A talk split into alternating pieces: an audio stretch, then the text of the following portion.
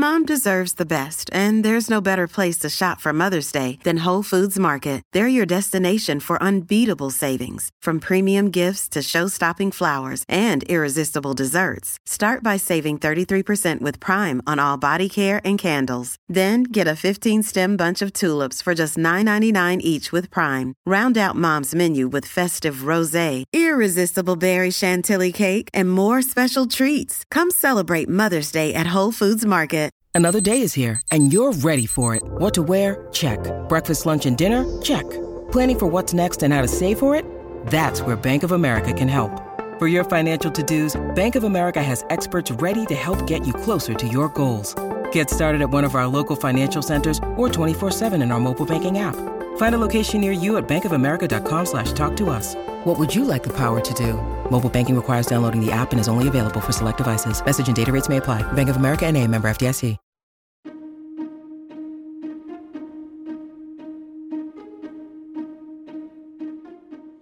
Hello, and welcome to the How To Academy podcast, the show for and about people who think big.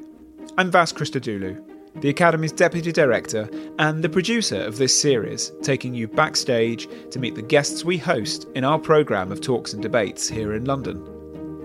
Earlier this year, the philanthropist and advocate Melinda Gates joined the journalist Hannah McInnes to make an impassioned appeal for gender equality across the globe and tell us the lessons she's learned from her work and travels.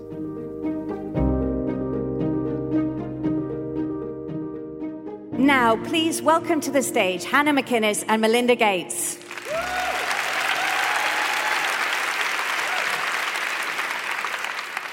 Hello, everyone. Good evening. Um, I'm delighted to see so many of you here. As Daisy said, as you might feel from the slight squeeze, it's a sellout, um, sold out, I think, in record time. So well done for getting your hands on such a coveted ticket. I'm thrilled to see that there are quite a few men in the audience too. So thank you very much, particularly for coming. We need you on board with this as well, as you've heard from the video. I'm delighted to welcome Melinda Gates here this evening on behalf of the How To Academy. Uh, it's a real honour to have this unique chance to spend an hour hearing about her extraordinary work as a philanthropist, a businesswoman, and a global advocate for women and girls. She is, of course, the co chair of the Bill and Melinda Gates Foundation, which means that she is responsible for the direction uh, and for deciding the priorities of the world's leading um, philanthropic organization. She's also the founder of Pivotal Ventures, which is dedicated to improving social progress for women and for families in the US. She's the mother of three children, um, and of course, she's the author, as you now know, of this book, The Moment of Lift How Empowering Women Changes the World. And that's really the inspiration for our talk together this evening. The book is about, and this evening will also be about, um, how what Melinda has learnt from her explorations looking at the world over the last 20 years on a mission to save really those with the most urgent of needs. And of course, from what she's learnt from these inspirational women, as you shall hear, that she's met along the way. And I think the main point of the book, and you will hear this, is that it's really driven home for her and brought into focus the fact that for any society to function, to function healthily and to function at all, we need gender equality. Um, she says that no other single change can do more to improve the state of the world. So, the main message really is that it's for all of us, not just philanthropy, not just business, and certainly not just women, to force that change. And I should say that the book is not just about women. Of, of course, it's about anyone who society might deem to be an outsider. This week, particularly, we might all be looking at the news feeling a bit despairing, thinking that we're going backwards rather than forwards. But I feel that if anyone can uh, restore a sense of optimism, it's certainly, it's certainly you. So thank you so much again for joining us, and thank you all for being here. I should say that um, we asked you, as you probably know, to submit your questions um, in advance, and I will weave those into my questions this evening. I, I, promise I will say when they're yours. I won't try and pass them off as my own.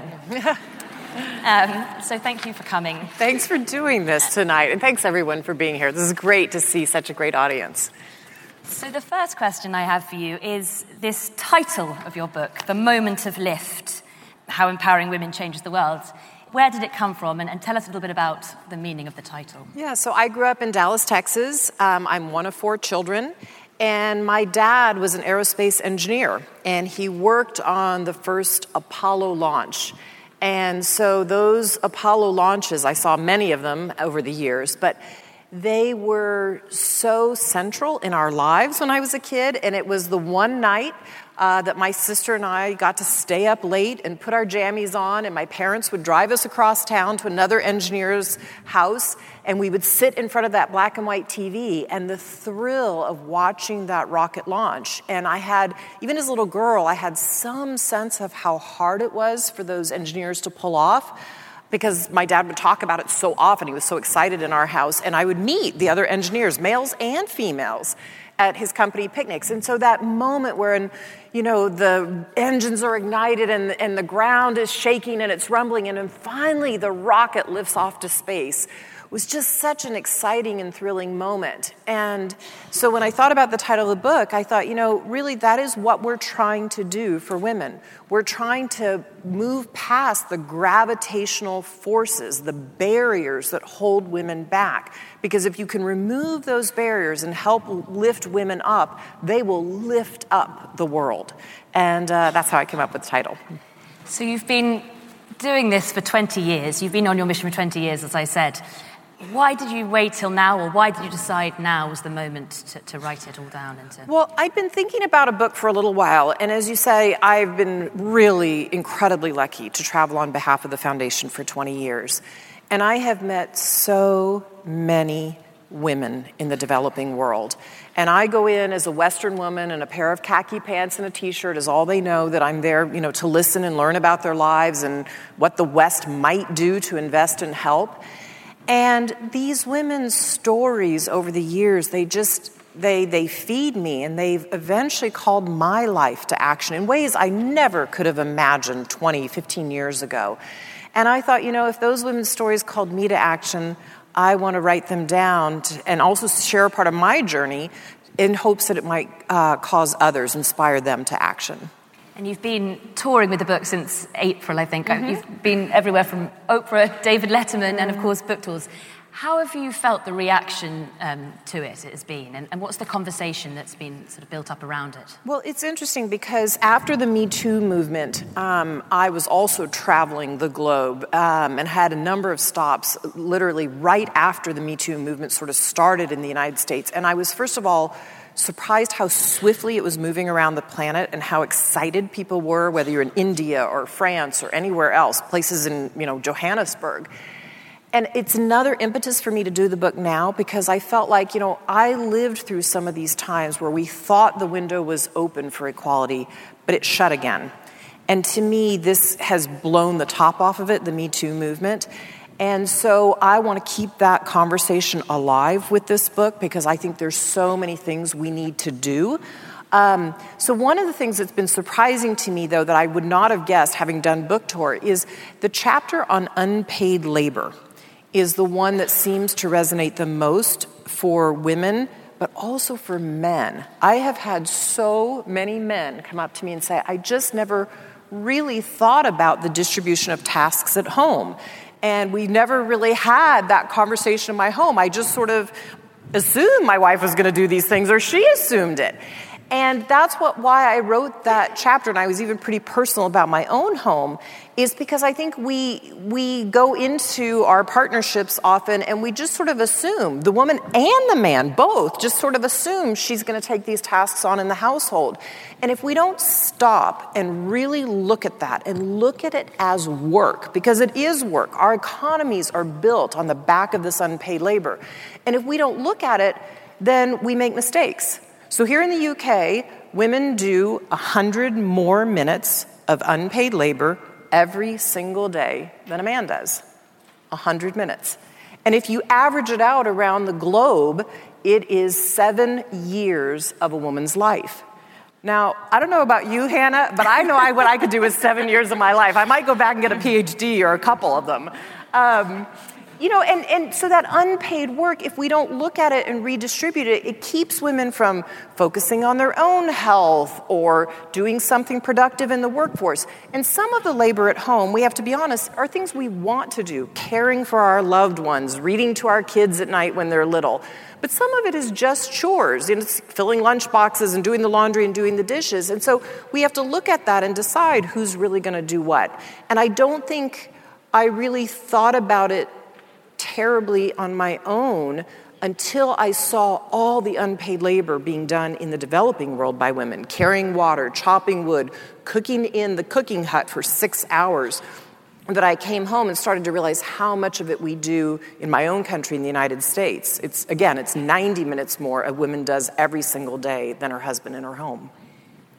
Now you've brought that chapter up, I, I will ask you. You write very honestly and very openly in that particular chapter. And you say you found that quite hard to do. Why did you decide to be so honest about what goes on in your own home? And what lesson were you trying to sort of teach people from that? Because, uh, so I want people to relate to me. I think sometimes they think, well, you could farm every single task out in your home. I suppose I could, but I wouldn't be raising my kids with the values that I want them or that Bill and I want them to have. So, one of the things we do every single night after dinner with the kids is um, we do the dishes. All five of us do the dishes. And um, you know, and so that was actually going pretty well. Everybody expected to participate, clean up the table, do the dishes. But I realized at night, one night, gosh, I'm spending another like good 15, 20 minutes downstairs when Bill would sort of wander back to his computer upstairs and do I don't know what. And the kids would wander off to do their homework or, you know, text a friend. And I'm thinking, why am I still down here doing the last minute things? So I'm not always very eloquent in my home, they will tell you, but um, I got pretty frustrated one night. I finally just said, nobody leaves the kitchen until mom leaves the kitchen. And guess what? Those last minute tasks, instead of taking 15 or 20 minutes, they get done at about three minutes or five minutes, and everybody goes upstairs at the same time. And, um, but I think it's important to say that, to recognize the actual work for what it is. It is work. Just because economists didn't choose to call it work, they said they could only measure productive labor. Well, when that productive labor got set as a measurement, it was males who were deciding what was productive labor. But I think there's a lot of productive things that happen in our home. And there's a particular story about when you, you were deciding a school for your child. Yeah. yeah, so our oldest daughter, Jen, she's 23 now, but when she was about four, Bill and I had to decide on an elementary school. We looked at a lot of them. We absolutely agreed on this one school. And once she started, she was going to go there all the way through middle school. We both agreed on the school, but as we got close to signing her up, I was like, ah, I could see the years ahead, you know, in the minivan. And it was not close to our house. It was a good 40, 45 minutes away round trip. And so I said to Bill, let's just put her in the neighborhood preschool for a while, and then we'll move her when she gets further in elementary school. And he felt very strongly that she begin at the school at the beginning. And again, I was pretty frustrated. And then he, he asked a question, but then he answered it immediately himself. He said, um, what can I do to help? And then he turned around right after that and he said, You know, I could drive a few days a week. And I, at first, I wasn't sure he was serious. I had to look at him and say, Are you serious? Because for him, it meant an hour round trip because he would drop her at school and then go back to Microsoft. And inadvertently, two things happened. One is he learned that he so valued the time in the car with her, and she valued it, that he kept it up with our other two children after they were born. And about three weeks into the school year, uh, some women kind of sidled up to me in the classroom and they said, Did you notice anything in the classroom? And I said, Yeah, it seems like there are more dads dropping off. And they said, By gosh, we went home and said to our husbands, If Bill Gates can drive, so can you.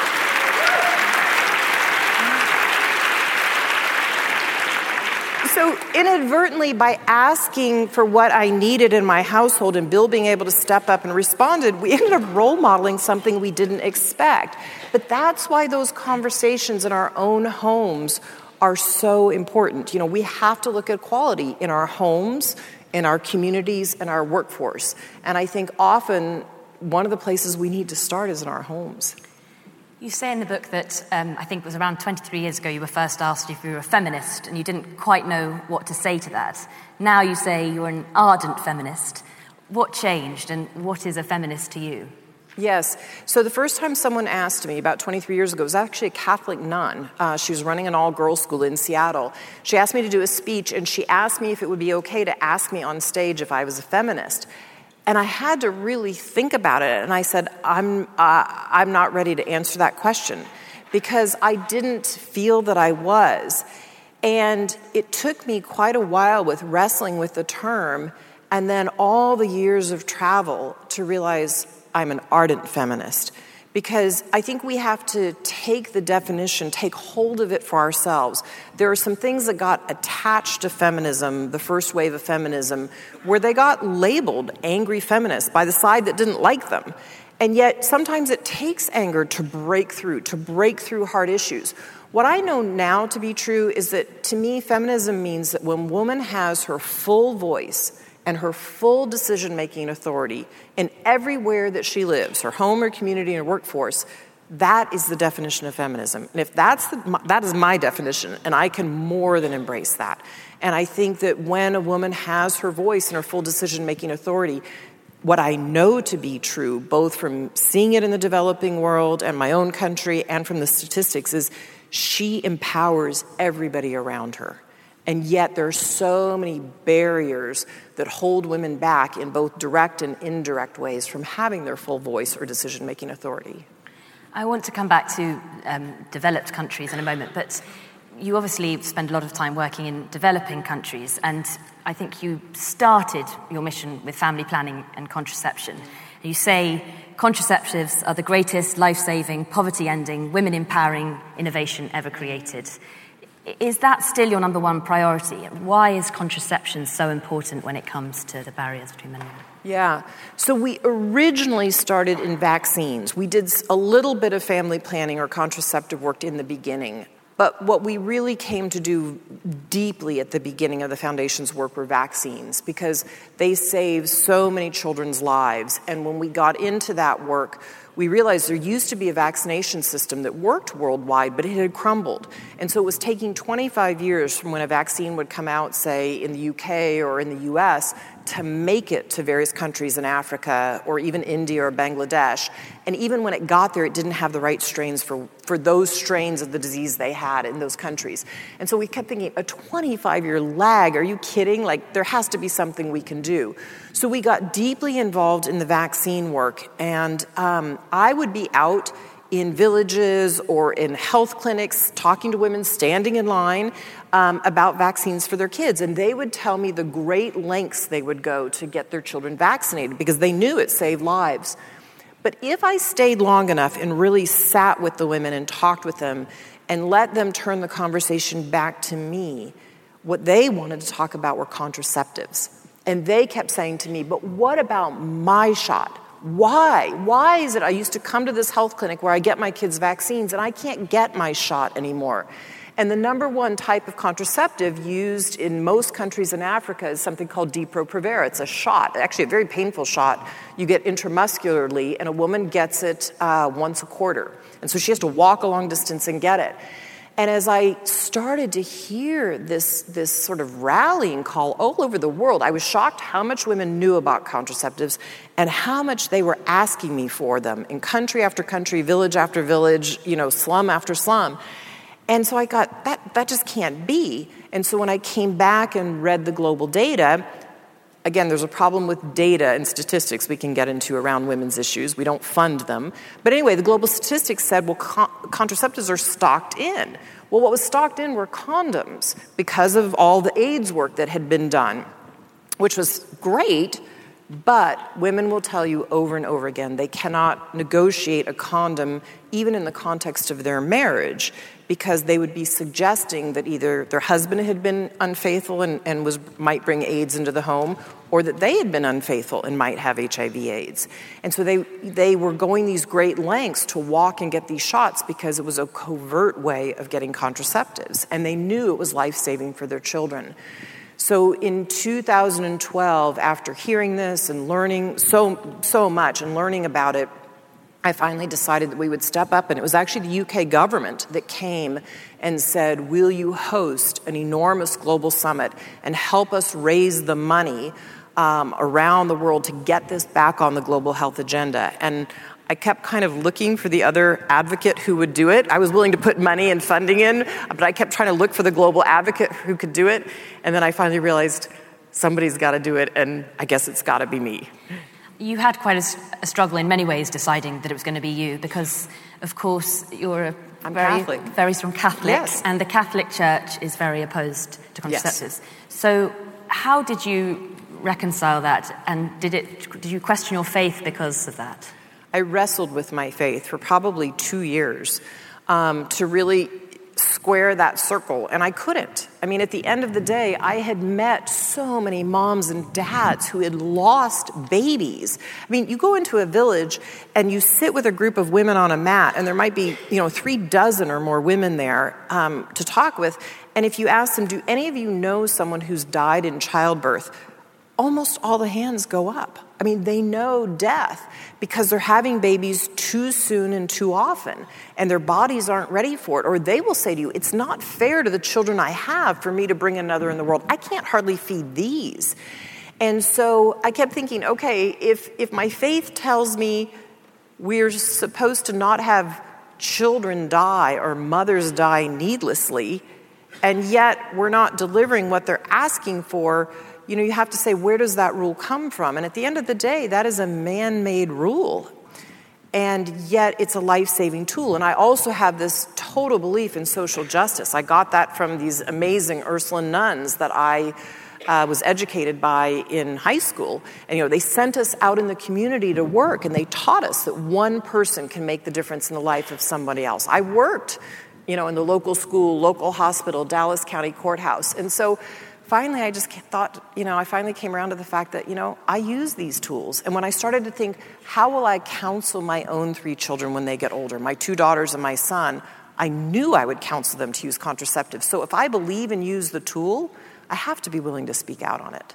Um, so I eventually told my parents that's what I was going to do. They fully supported me because they're very Catholic, um, and you know everybody around me that was in the Catholic community. And I decided it was just the right thing to do for women around the world.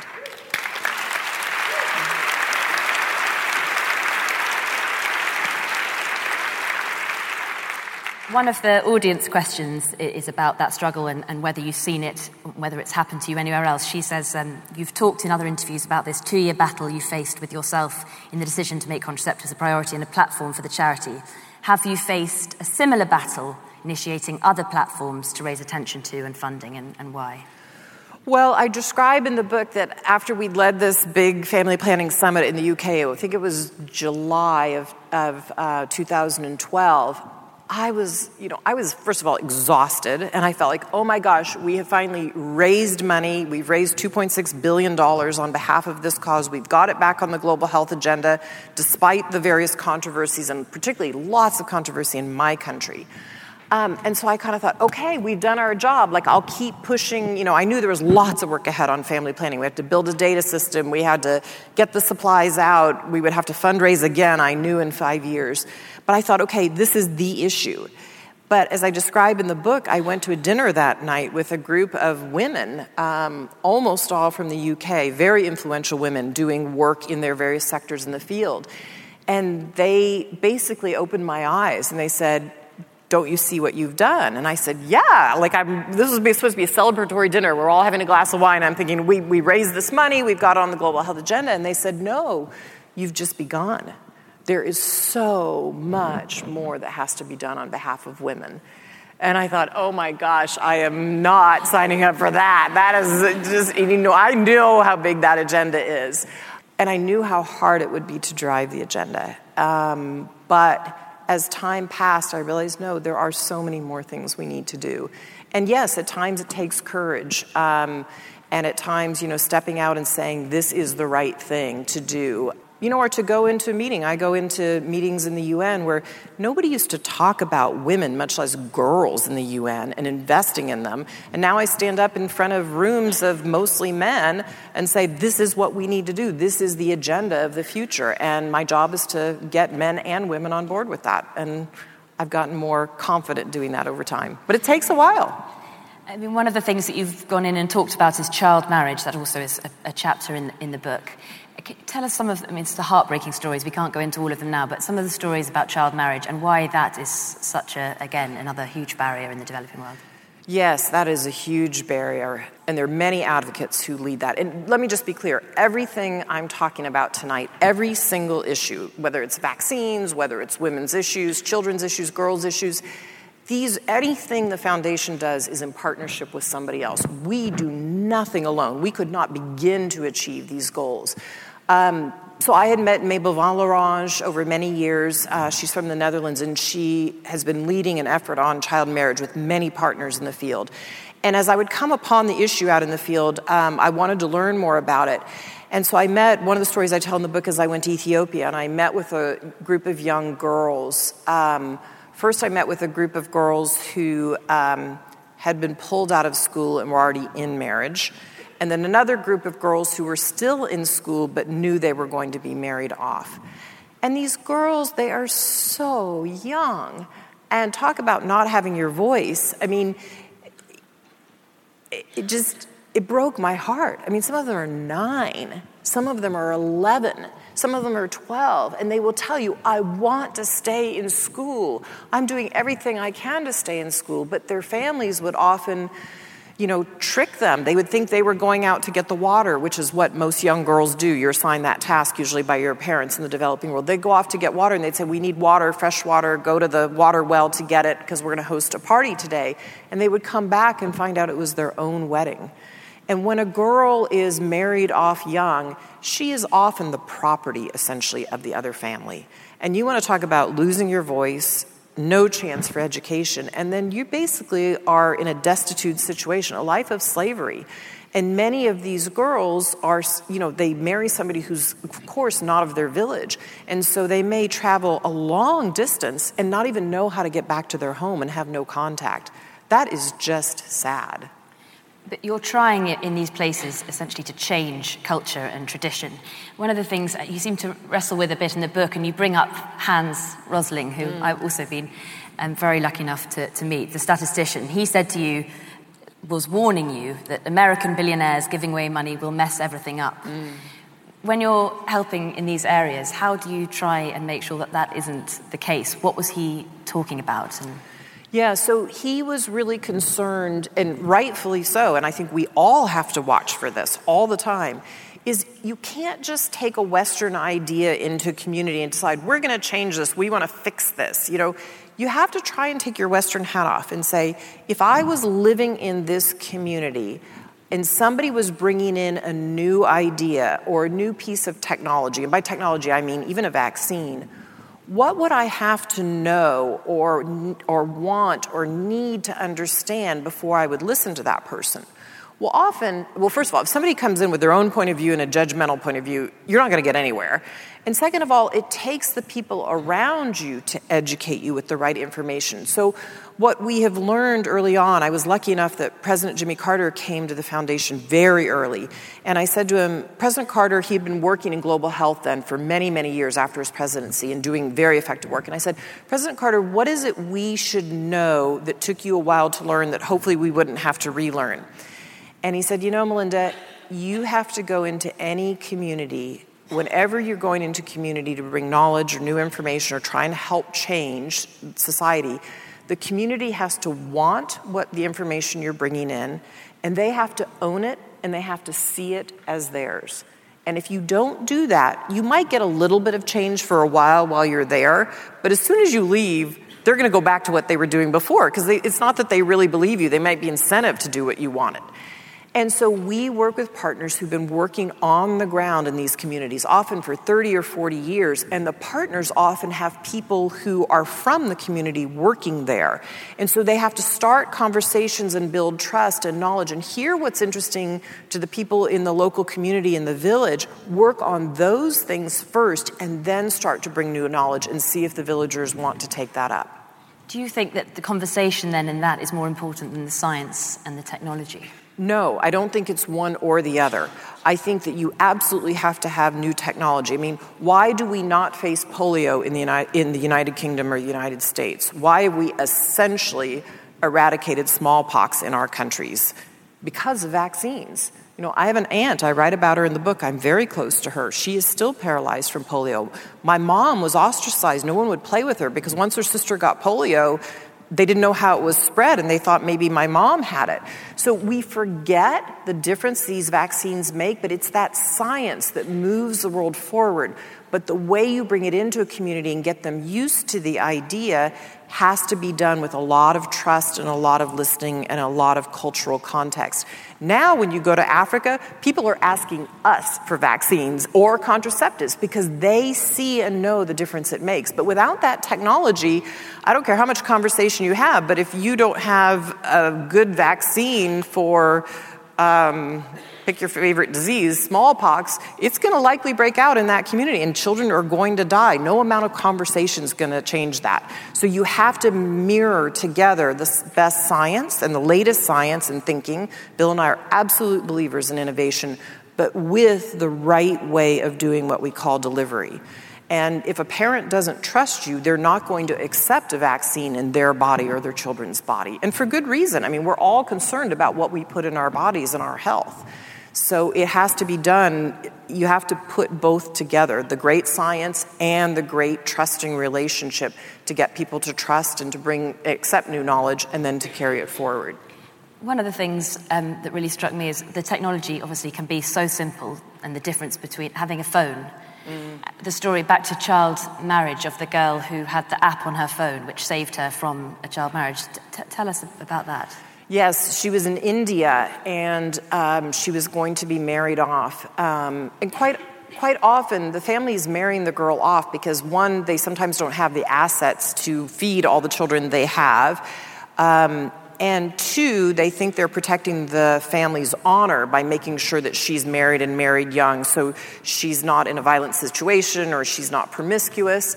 Um, but anyway, this girl did not want to be married, but her parents had arranged for a marriage, and she was lucky enough to have access to this app on her phone in India where she could push a button and, it, and notice went out, emergency notice went out to some trusted sources, and a group came in and pulled her out of that situation and saved her. Now, that is an amazing first start because she wasn't um, then married off. But think about it she's from that family and she's from that community that believes in marrying girls young. So without the knowledge of teaching the villagers how and incentivizing them for their how their families will be better off if they don't marry their girls young, you're not going to get the cultural change. And so you both have to have great policy at the top. You have to have ways of enforcing it and you have to have community change so communities start to accept we just shouldn't marry our girls off. Hey, it's Ryan Reynolds, and I'm here with Keith, co star of my upcoming film, If, only in theaters, May 17th. Do you want to tell people the big news? All right, I'll do. Sign up now and you'll get unlimited for $15 a month in six months of Paramount Plus Essential Plan on us. Mintmobile.com slash switch. Upfront payment of $45 equivalent to $15 per month. Unlimited over 40 gigabytes per month. Face lower speeds. Videos at 480p. Active Mint customers by 531.24 get six months of Paramount Plus Essential Plan. Auto renews after six months. Offer ends May 31st, 2024. Separate Paramount Plus registration required. Terms and conditions apply if rated PG. I'm going to bring in one of the audience questions here because you were speaking about the decision and the difficulty someone else was asking about how to decide where to, to put, where to, where to dedicate. Mm. And this question is um, with so many issues that need to be addressed, how did you decide which areas to focus on from the world's most pressing problems? Well, initially, you know, initially we took a very economic approach. I mean, we want to make sure that every, you know, $100, 100 pounds, if we, if we go and ask the British government to put down 100 pounds of taxpayer dollar, we want to know that money is being spent well. And so we initially looked at what is the, where does the greatest death happen in the world for children and for adults? And disabilities for adults that if you get several bouts of malaria you then don't go you miss you know many weeks or months of work in the developing world. So we looked at the biggest death for children and death for adult and disability for adults. And then we started to say well where could um, a philanthropic organization make the most change in that and what are the levers? Are there levers for change? So we first worked on childhood diseases and adult diseases, which takes you very quickly to vaccines and fixing the vaccine system, coming out with new vaccines. Um, the two biggest killers of children are diarrhea and pneumonia in the developing world. Those are needless deaths, and vaccines will save many of those children, and actually are now. Um, so we started with, you know, innovations in health. We started to work then on delivery. How do you deliver those in the ways that I talked about earlier? And over time, we have come deeply to this women and girls work because we realize that if you make an assumption about a new tool, a new piece of innovation, getting out equally into the hands of men and women in the developing world, that's a false assumption. And you have to do specific programming to reach women because quite often the system doesn't reach them. And yet it's the women and their husbands who will tell you over and over again it's my wife's job to feed the kids and to look after their health. And then it's our job to make sure we have the fees for school. And so we have to do specific programming to help women. Um, but we are basically, our goal is to try and help people lift themselves out of poverty. And we look for the greatest levers of change that we can help create with our partners to make that happen. You say uh, in the book the world's richest countries don't care about the poorest, and I'm sure you know that here there's often a debate about the 7% and people who don't think that we should be giving that away. What, and I have an inkling I might know the answer, um, is, is your answer to them and to those complaints? Worries? I think people do care. I think you have evidence of it in your own country with Red Nose Day. I mean, look how p- generous people are on Red Nose Day. Look at what happens when there's an emergency situation and it's almost it's obvious that money will help, right? People step up and give. And so I think sometimes though you get this backlash from a small group that says we shouldn't do that or we should care more about our own or for good reason, people ask, and they should ask, is this aid being effective? That is a fabulous question, because we do need to measure aid and know that every 100 pounds that's put up of UK taxpayers' money is well spent. But what, so I think sometimes you get pushback from this small group of loud voices, and sometimes it's quite honestly driven by the press. And what I know to be true is that when you make investments on behalf of others in the developing world, when you make these foreign aid investments, it's not forever. South Korea is a perfect model. Lots of foreign aid went in. They grew from low to middle to high income. They now give aid because they see the difference it makes. Um, but it's also if we want peace and prosperity in the world, people have to have a good functioning health system. It doesn't have to be fancy, it doesn't mean you have to have big gleaming hospitals all over, but it means you have to have a functioning health system. And that often means, you know, a health clinic that's maybe three quarters the size of this stage. That's the first place a mom and dad goes. And so you have to make sure people have good health where they are because then their kids can go on to get a good education and then they can go on to create prosperity in their own society. And when you do that, people by and large want to stay where they are. If their country and their community is prosperous, they want to stay with the people that they know and they want to be able to lift up their families.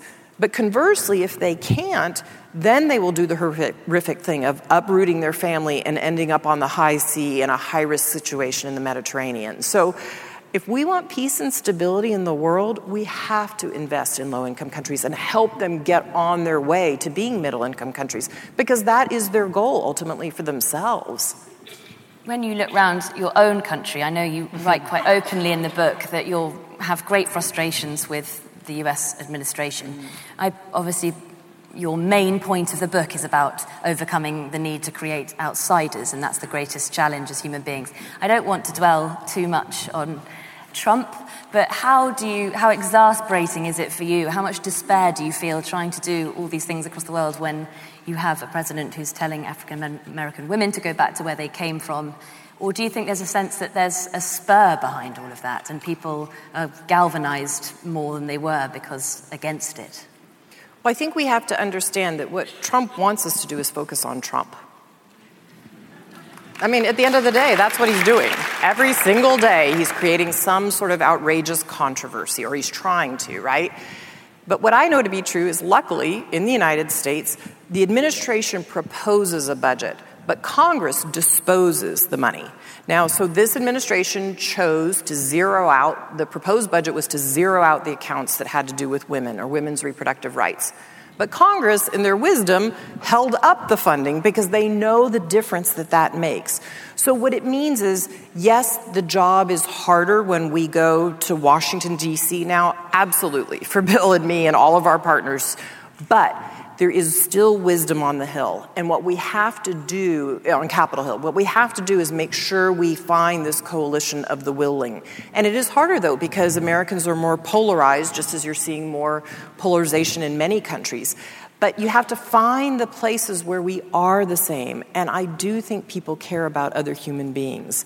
And we witness it all the time in an emergency, you know, disaster relief when there's a catastrophe. People open their pocketbooks and they give money. So we have to stop focusing on him because that's what he'd like us to do and focus on what's actually possible and then make a decision that we're going to keep focusing on that and doing the actual work. So I haven't changed what I'm doing. Bill hasn't changed what he's doing. Yes, we call on different people, fewer people in the administration. Believe me, we still made the rounds in the administration.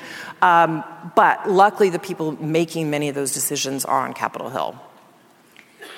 I want to um, come on to the workplace where you spoke about at the beginning, and obviously, mm. we've already talked about um, inequality in the home.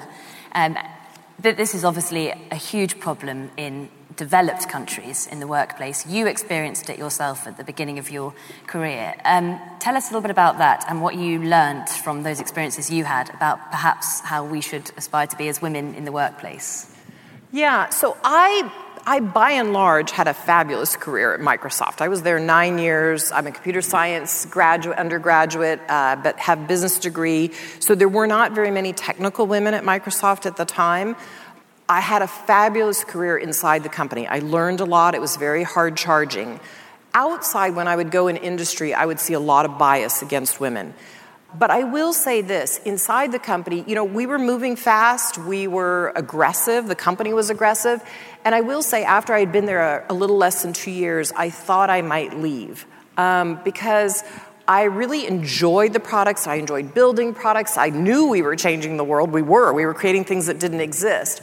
But I didn't really like that abrasive culture. And um, we would go into meetings and you kind of fought your point tooth and nail every single time. It kind of felt like the boys' debating club. And I learned to be great at the boys' debating club. But when I would be off at the grocery store, you know, or interacting with somebody in the community, I didn't like who I was becoming. And so I thought, you know, I'm probably going to leave. That's okay. I knew I could get another great job. You know, that would have been fine. Um, but I thought, well, I'll try just before I leave, I'll try being myself. And I was pretty sure it would fail. I was quite sure it was going to fail, and I'd just fall flat on my face. And I actually sort of warned my parents that I was probably going to leave the company. And, and anyway, um, I tried being myself, and it worked. And what I started to realize was that because I was managing large teams by then, people would say, How did you get that amazing developer off of that other product to come work for you in the consumer division?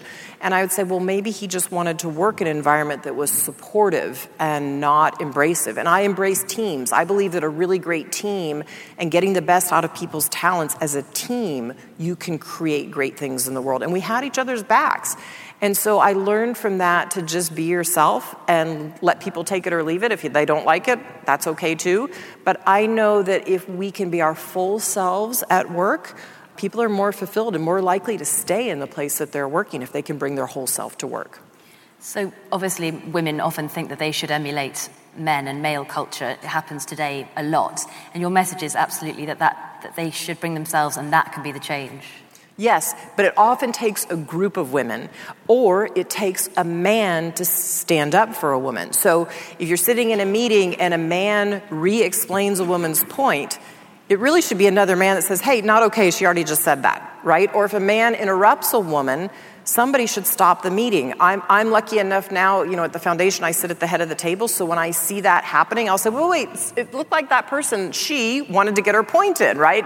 And so we have to look at all these small behaviors that we do. And it's not just men, it's women too. But we have this norm because in pretty much every industry, you can look up and young men can see, you know, three dozen different archetypes of male role models. And they can say, I don't want to be like those 20, but you know, those other 16 are pretty good guys. I want to be in that industry and be that type of person. A woman looks up, a young girl or a young woman, and she doesn't see very many archetypes of women, and particularly of women leaders. And particularly in the past, you'd get one who made it in an industry or two, and they often had to assimilate and be like a man to get where they were.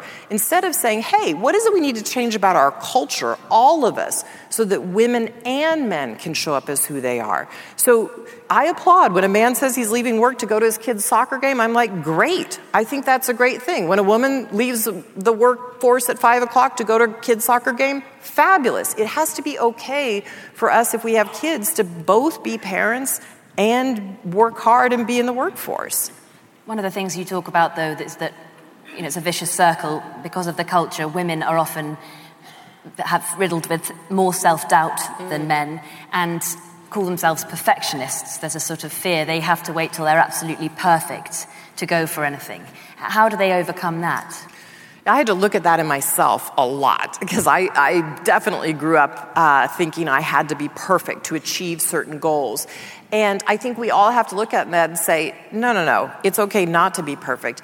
And though we have to change the workforce and the culture because the workforce is saying to women all the time, you're not going to get there unless you're perfect, unless you do it.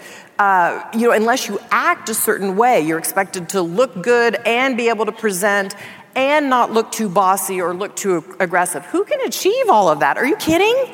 I met with, uh, I had several meetings today where the women came in, um, I guess in the UK you call them trainers. And I was like, why am I not smart enough to do that? Like, I should just do that more, right? I mean, we have to, how we dress and how we act, you know, why is it that culture is always telling us we have to be a certain way? No, we can be any way that we want to be, and we should be free to do that. So I think we have to look at it in ourselves, our own perfectionism and doubt. I think women create doubt for other women at times. I think men create some of that doubt, but we have to look at it and bring that down for everybody. Before we end on a more positive note again about the solutions, perhaps you can, there are some very depressing statistics, and you say gender discrimination is, is in law across the world.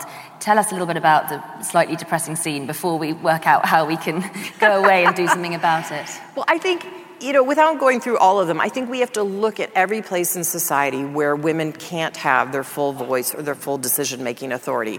I'll give you an example in the United States. We are the only industrialized country in the world, the only, that doesn't have a paid family medical leave uh, policy at the federal level.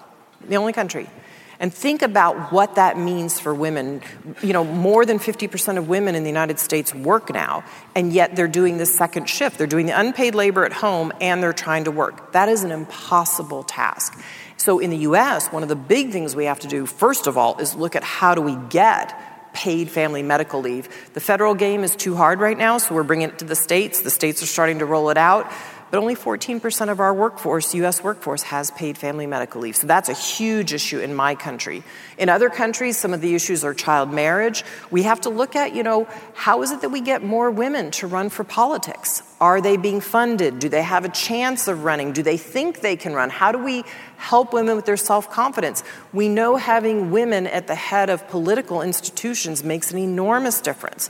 So I sort of look at four industries in the developed world I look at finance, politics, the media, because they tell our stories about ourselves, and I look at tech. And we are not far enough in any of those industries and we need to push on all of that because I, I know equality can't wait and the world's going to be better if we get it. Often the argument is that it's biology or it's uh, you know nature and not nurture. You said it's unimaginable to me how flawed that logic is and yet how widely believed. Opportunities have to be equal before you can know if abilities equal and opportunities have never been equal. Right. Until the opportunities are equal, we don't get to run that experiment. So just saying it's biology doesn't make any sense to me. I mean, even in the tech industry, we sort of say, oh, well, women aren't as interested in tech. No.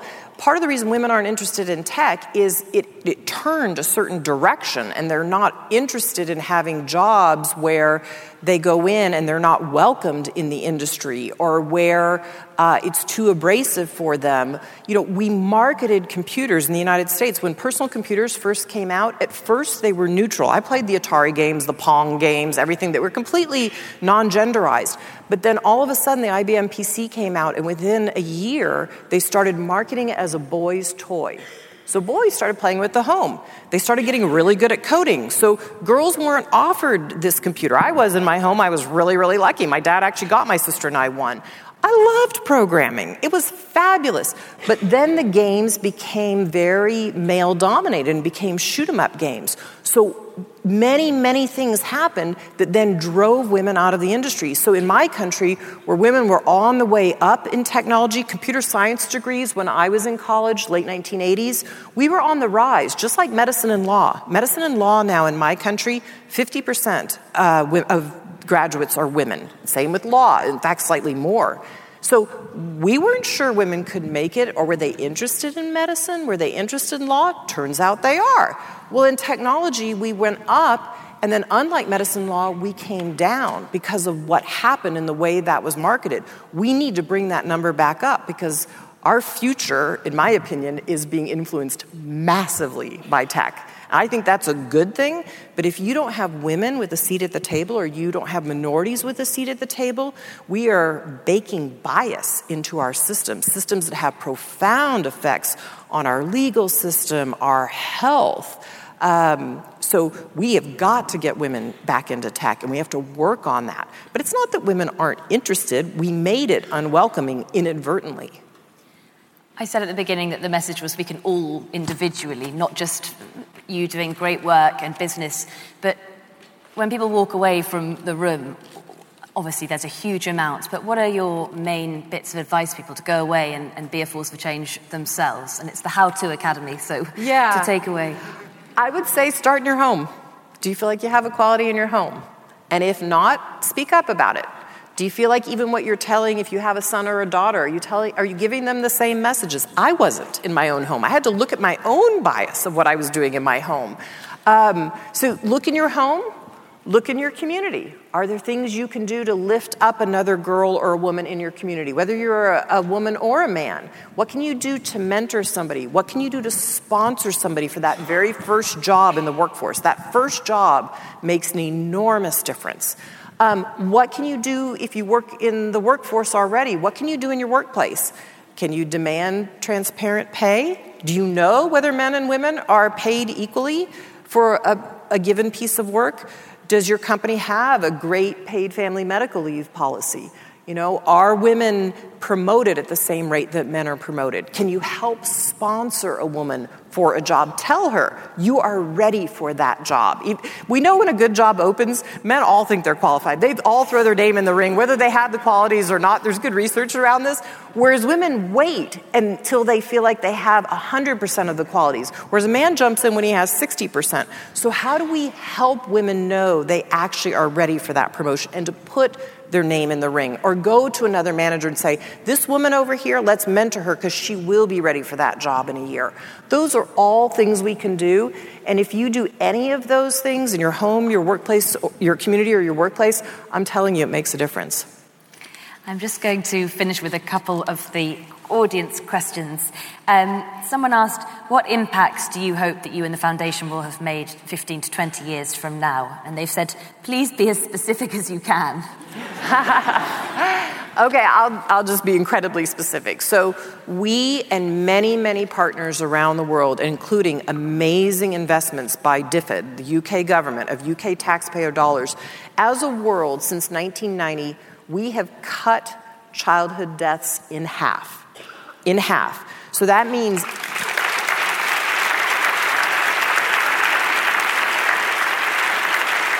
That means every single year, 5 million more children are alive who wouldn't have been alive. And when a mom or a dad in a low or middle income country knows that two of their children will survive till adulthood, they actually bring down naturally the size of their family because they want to make sure a couple of their kids survive.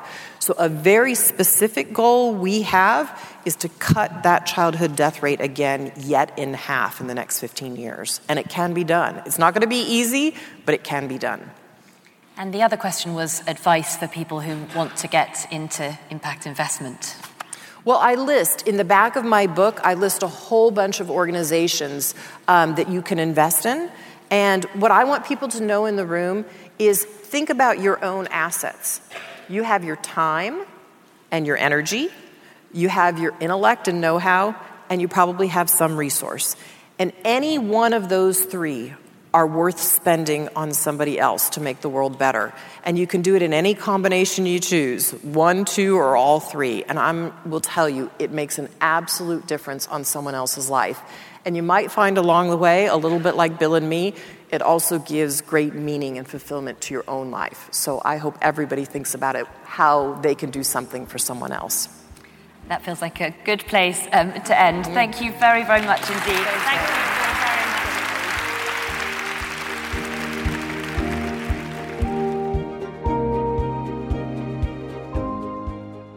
This week's podcast starred Melinda Gates and Hannah McInnes. For more just like it, visit us at howtoacademy.com or subscribe wherever you get your podcasts. We also make films and books, and of course, have a rolling programme of live talks, conferences, and festivals, all of which you can find on our website. Thanks for listening.